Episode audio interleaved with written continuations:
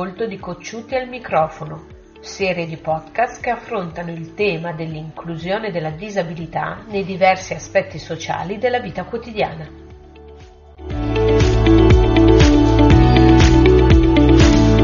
Io sono Elisa Bortolini, giornalista e founder di Storie Cocciute. Oggi con noi c'è Reina Raffo, mamma di Luce, una ragazza di 16 anni con una malattia rarissima, tanto che la diagnosi è arrivata dopo anni di attesa, addirittura all'estero.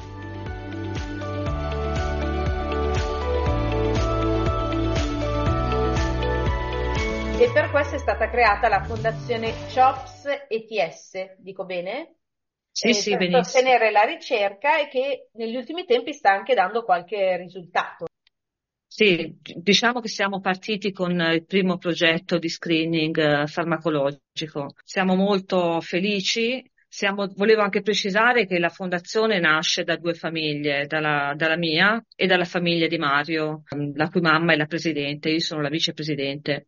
Okay. Siamo cofondatrici perché sì, siamo rarissimi, siamo 33 casi al mondo. Ad oggi ci sono quattro casi in Italia la nostra grande speranza è quella di riuscire a trovare un farmaco che possa in qualche modo aiutare almeno un sintomo, perché la CHOPS è una patologia multiorgano, quindi questi ragazzi vengono, diciamo così, attaccati su più fronti, diciamo solo, fra virgolette, aiutarli con un, un, sintomo sarebbe già una cosa enorme. Fra poco, è questione di mesi, avremo i primi risultati Certo. E siamo molto felici e speriamo che la gente continui a sostenerci perché la ricerca medica chiaramente ha dei, ha dei costi esorbitanti. Certo.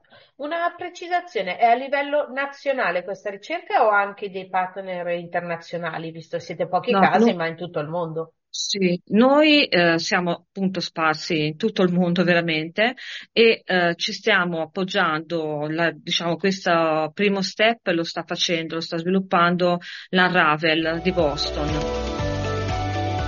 E al di là comunque della diagnosi della malattia, come le tante persone con cui ho parlato e intervistato, poi c'è la vita di tutti i giorni, c'è la quotidianità certo. da gestire nel, eh, negli impegni normali tra lavoro, famiglia e scuola, in cui voi però avete inserito una, una passione come famiglia, forse avevate già tu e tuo marito, credo, prima della sì. nascita di Luce, che è quella tu per i viaggi. Tu mi hai raccontato che Luce ha fatto esperienze incredibili rispetto a quelle che sono dei suoi coetanei, anche di persone che hanno ben più anni di lei, e che comunque questi viaggi per te fanno parte delle terapie, per così dire, hai usato questo termine, sì. eh, perché comunque hanno aiutato Luce sotto tanti punti di vista.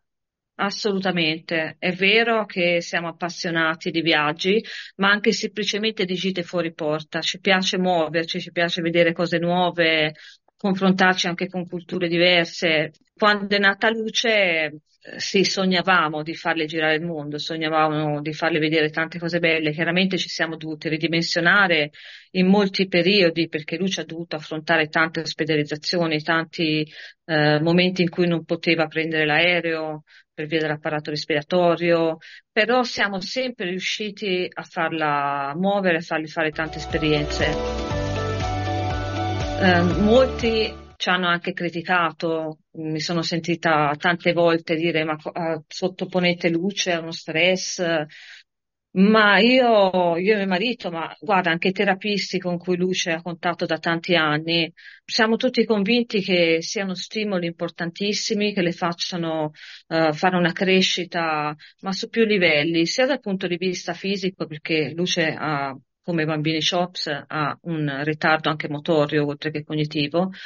L'andare fuori, quando rimani vicino casa, non è certo. proprio stimolata a camminare, visto anche perché avendo difficoltà motorie, avendo avuto un ictus a sette anni che gli ha lasciato un'emiparese al lato sinistro e quindi struscia un po' una gamba, dopo cinque minuti, visto, è già stanca, stanca che non va... Non è una sportiva di natura, insomma. Mm, no.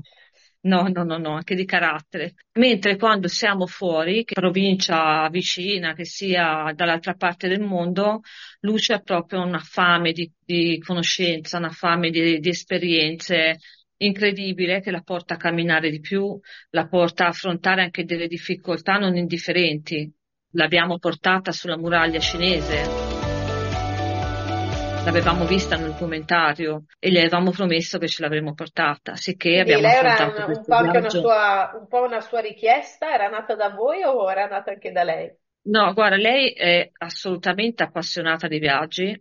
Quando era più piccola si era fissata tutti i giorni, tirava fuori il trolley, si metteva lì sulla Era porta e mi diceva pronta? partiamo, partiamo. I viaggi più impegnativi, appunto, mi dicevi, questo della muraglia cinese, che è stata un'esperienza, All- ci sono state altri così, diciamo così, mm, fuori dalla media e così notevoli. Sì, l'abbiamo portata in Corea, Siamo- abbiamo fatto tutta la Corea in macchina, uno spirito di adattabilità incredibile. E come sono E questi paesi in quanto a accessibilità? Devo dire la verità, non abbiamo incontrato da quel punto di vista lì tante difficoltà, visto negli aeroporti c'è il servizio eh, apposta, quindi ti accompagnano con la carrozzina. Nelle città non ci sono problemi. La muraglia cinese, Eh, perché non eravamo, insomma, non ero preparata a questa modalità di salita e discesa, quindi l'ho dovuta veramente lanciare perché non sapevo come farla per toglierla da quella seggiovia. ma perché non era previsto un percorso alternativo? Si sale a piedi sulla muraglia cinese e luce è impossibile, è una cosa che non può affrontare. Se no, con questa seggiovia, per- dalla quale però quando arrivi in cima devi saltare, scendere, ma Luce non è in grado motoriamente di fare questo tipo di movimento. Quindi quando io, eravamo io e lei seduta a fianco, quando sono arrivata in cima, ho visto questi due ragazzi che mi urlavano di saltare una a destra una a sinistra, ho detto come faccio? Che l'ho presa per la mano e l'ho proprio lanciata, guarda, prendendoci gli insulti in cinese. E Viglielluce come l'ha vissuta? Lo ricorda come un episodio divertente? E mi ha detto la mamma è matta. I terapisti poi appoggio assoluto, proprio loro tutte le volte che noi torniamo, che po- possono essere anche due giorni a un'ora da casa per dire, tutte le volte che torniamo mi dicono sempre che la vedono proprio cambiata, che la vedono più lucida, più presente, più attiva. Le critiche le ho ricevute da- dalle persone magari che non ci conoscono benissimo come famiglia, che quindi non calcolano che non siamo temerari a tal punto da mettere a rischio eh, nostra figlia, che tutto ciò che le facciamo fare sono esperienze magari anche particolari, perché noi l'abbiamo portata anche a cercare in Louisiana, a cercare i coccodrilli con la barchetta. Le facciamo fare le cose che le avremmo fatto fare comunque. Che comunque, patologia no, proprio lasciando da parte questa difficoltà che avete avuto nella vita, insomma, eh, che ancora da gestire, Certo. sono proprio esperienze fuori dalla media delle persone. Sarebbe interessante sapere quante di queste persone hanno fatto queste esperienze, sono state in Corea in macchina o a cercare coccodrilli. Noi la patologia di luce è chiaro che sia una difficoltà, è chiaro che sia un pensiero anche costante che non posso dire di non avere, però da genitori noi abbiamo scelto di vivere con luce giorno per giorno, di farle vivere tutto ciò che che c'è possibile, qualsiasi tipo di esperienza al massimo. I limiti ci sono, perché luce chiaramente dopo un po' che cammina ha bisogno di sedersi, ha bisogno di riposarsi. Eh, noi in viaggio siamo molto diversi da un'altra famiglia in viaggio. È chiaro che io quando vado in un posto mi informo della sanità. Rispetto al rapporto coi coetanei, quando Luce faceva qualche viaggio, poi questa sua esperienza, come la condivideva con gli altri, lei ha solo 16 anni, quindi direi con gli altri bambini, perché non, non erano certo nessuno era adulto. Ora parti dal presupposto che Luce ha anche un ritardo cognitivo, quindi ha tutto un suo modo di comunicare e di mettere insieme le cose. Eh, di conseguenza non sempre quando torniamo riesce subito ad esternare, viene fuori magari a pezzi anche nei mesi successivi, però ha una memoria incredibile. Lei si ricorda per dire quando aveva quattro anni, dopo l'ennesimo ricovero, avevamo chiesto la possibilità ai medici di portarla in aereo perché lei voleva vedere le principesse a Disney. Con il consenso siamo partiti, ma lei ora si ricorda che quando aveva quattro anni è andata per mare a Topolino, a Biancaneve, che ha un ricordo incredibile. Nitido. Visto, non sa leggere, non sa scrivere, dal punto di vista didattica è una bambina dell'asilo, per dire. però le esperienze l'arricchiscono e le danno anche modo di ricostruire a, a livello, visto, di, di mh, successione temporale, con gli accadimenti, cioè è un lavoro che fa anche a livello mentale importantissimo. Tante persone rinunciano, magari ancora prima di provare a organizzarsi. Hai qualche consiglio per chi sogna anche non di scalare la muraglia cinese, magari di fare qualcosa di più vicino e più semplice, ma teme anche solo come poterlo fare? Da dove siete partiti voi? I primi viaggi ci siamo affidati a delle agenzie. Poi abbiamo capito che insomma ci piaceva molto di più costruircelo da solo e quindi poi siamo sempre partiti addirittura anche senza prenotare l'albergo, cioè prenotando solo il volo aereo, poi la macchina, per dire la Corea l'abbiamo girata tutta così, l'America lo stesso, agli Stati Uniti abbiamo girato sei stati, che anche in Cina, a seconda delle zone dove vai, proprio l'inglese proprio non, non capiscono nulla, che taxi era, era drammatico. Quindi con l'applicazione sul cellulare io parlavo in italiano e me la traduceva in cinese lei però se la deve stare 15 ore in aereo è felicissima, è Non proprio felicissima.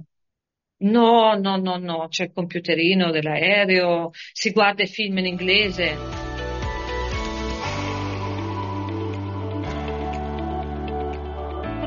Guarda, questi ragazzi ti aprono il terzo occhio.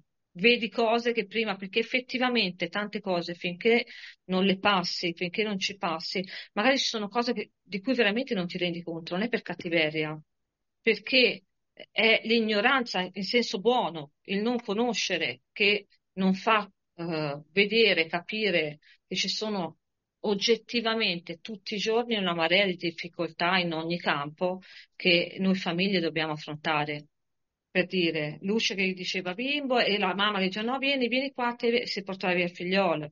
Cioè, eh, bisognerebbe far vivere, far vivere come la normalità la disabilità, perché è normale la Certo, disabilità. Esiste, esiste, non, non c'è una persona al mondo con disabilità, ce ne sono milioni. Quindi vuol dire che è normale.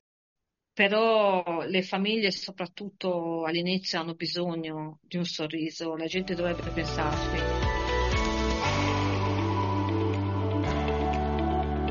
A maggio dobbiamo andare in Francia, sicuro, perché ci abbiamo il controllo per la schiena, visto? Eh, Quindi hai lì visto che però è sempre un po' anche occasione. Magari non è, l'inizio non è bello, però si può trasformare sempre in qualcosa di meglio. ci attacchiamo sempre qualche giorno. Anche a giugno dobbiamo andare a Avellino per i piedi e anche lì staremo due o tre giorni. Ti ringrazio del tempo e un saluto a Grazie a Luce. te.